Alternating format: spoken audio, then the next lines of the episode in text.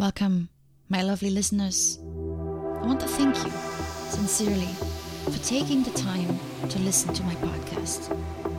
I'm passionate about bringing you content that can help you improve your life. And this is why I do this. It's a lot of work, it takes time away from other things I also want to do. But every time I sit down to create an episode, I am happy because I know someone out there will find it useful. And some of you have told me you are.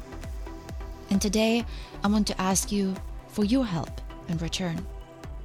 My most recent rating on iTunes for this podcast is from 2018. Ratings and reviews help my podcast to appear in searches on iTunes.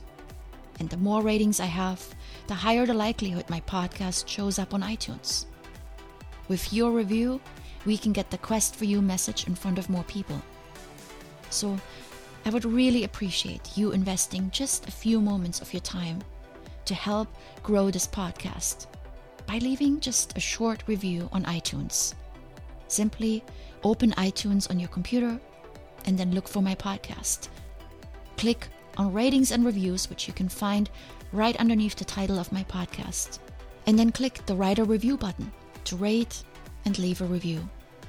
Your support means the world to me. I want to start out with a quote today. The less you venture out, the greater your risk of failure. Ironically, the more you risk failure and actually fail, the greater your chances of success. It's by John Maxwell. Our last episode was on the healing power of nature. Every time I go out into nature, I venture out. I don't know exactly what will await me. Can I climb the mountain route that we selected for the day? Will the hike to the base tire me out? Will I remember all my safety procedures? Will I tie all my knots properly? There are many opportunities for me to fail when I climb. Some could potentially put my life at risk. Yet I venture out again and again because I want to get better. I want to get so good at climbing that I can climb multi day big wall routes. This is a huge goal. I have similarly giant goals in other areas of my life. And every time I take a courageous step towards these goals, the closer I get to them. I call them courageous steps because most of them require courage. I get excited about climbing, but I'm scared each time as well. That is usually a side effect of big goals. They look great as an Instagram post. They sound great over dinner with friends. They feel great when we think about them and prepare for them. But they scare the heck out of us when we actually start approaching them with determination and with action. And while I may have made myself look good now with my climbing example, I have many, many other examples where I have not taken a step because I don't want to fail. Or, even worse, I nixed the entire goal because I didn't have the confidence that I could accomplish it. It's a problem of not following through. You see, I am big on follow through. In college, I was a waitress for a while, and my customers loved me because I was fast. I don't like waiting for my drinks, so I made sure my customers never had to wait long for theirs. Later, in my professional career, follow through was equally important to me. I didn't like it when my boss said he would get back to me and then never did. So I made sure that when my direct reports needed something, I made it a priority to follow up. But then, the question I have for myself is this why don't I follow through with myself each time I made a commitment to do so? The glaring issue is procrastination. Instead of practicing my speech in the car, I listen to music.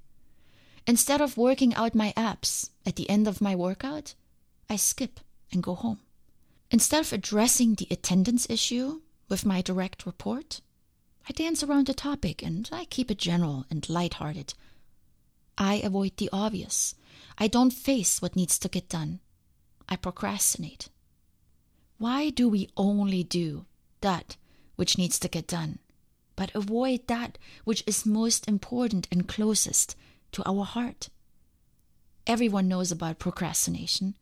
We all have areas that we don't hesitate a minute to address, like email and social media. And then we have others we avoid until the last minute. Apparently, there is a name for this phenomenon we all know it too well. Greek philosopher Aristotle referred to it as akrasia, which means weakness of will. Akrasia is a state of acting contrary to what you decided. You do the opposite of what you wanted to do. We can blame akrasia for everything that holds us back from following through on what we set out to do. Great. Now we have a term for it. But we still have the problem. How do we overcome it? How do I get myself to sit down for five minutes each day and meditate? It's not that I forget. Interestingly, the thing I need to do is always on my mind, but I ignore it gently, consciously, and deliberately. There may be many explanations for the phenomenon of akrasia, but the one I always come back to, and that I know is the one that applies to me most of the time, is short term versus long term thinking. We like long term thinking as a concept. We like to make plans and prepare for what is ahead. I talked about this last week in episode 439.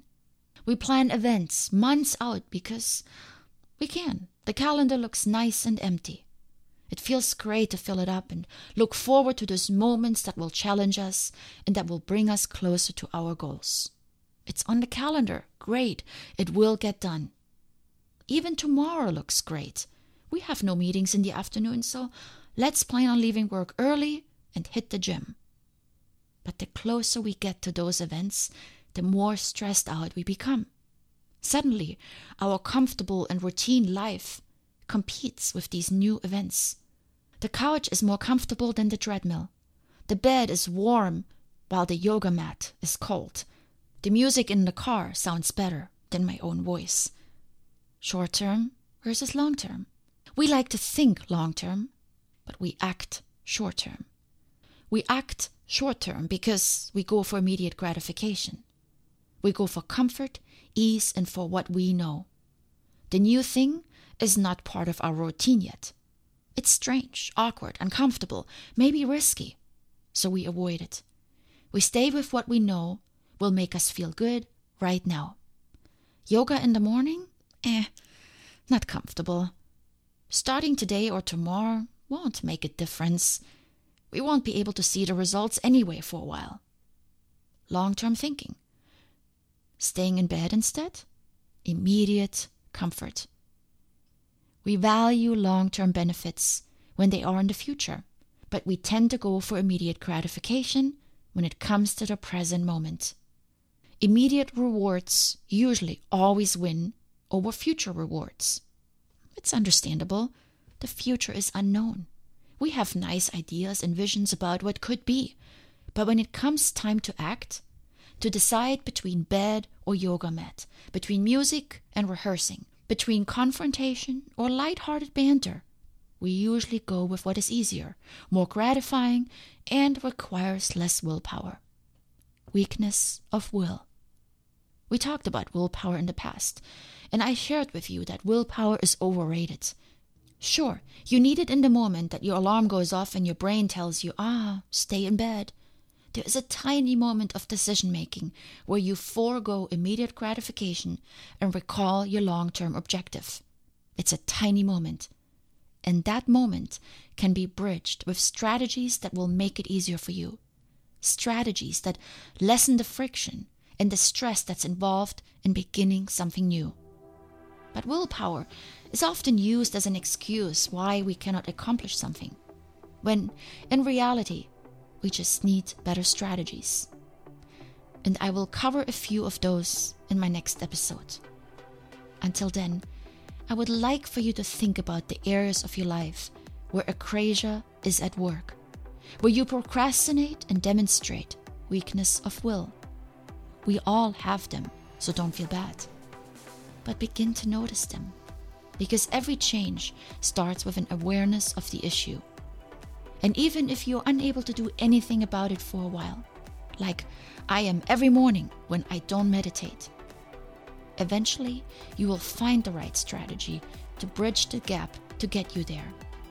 It has worked for me in many areas that used to sit on my back burner, in my agenda, on a sticky note somewhere on my desk, and that now have been tackled.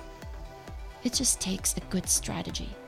So make sure you tune into the next episode to get a few tips on overcoming akrasia. Until then, much love.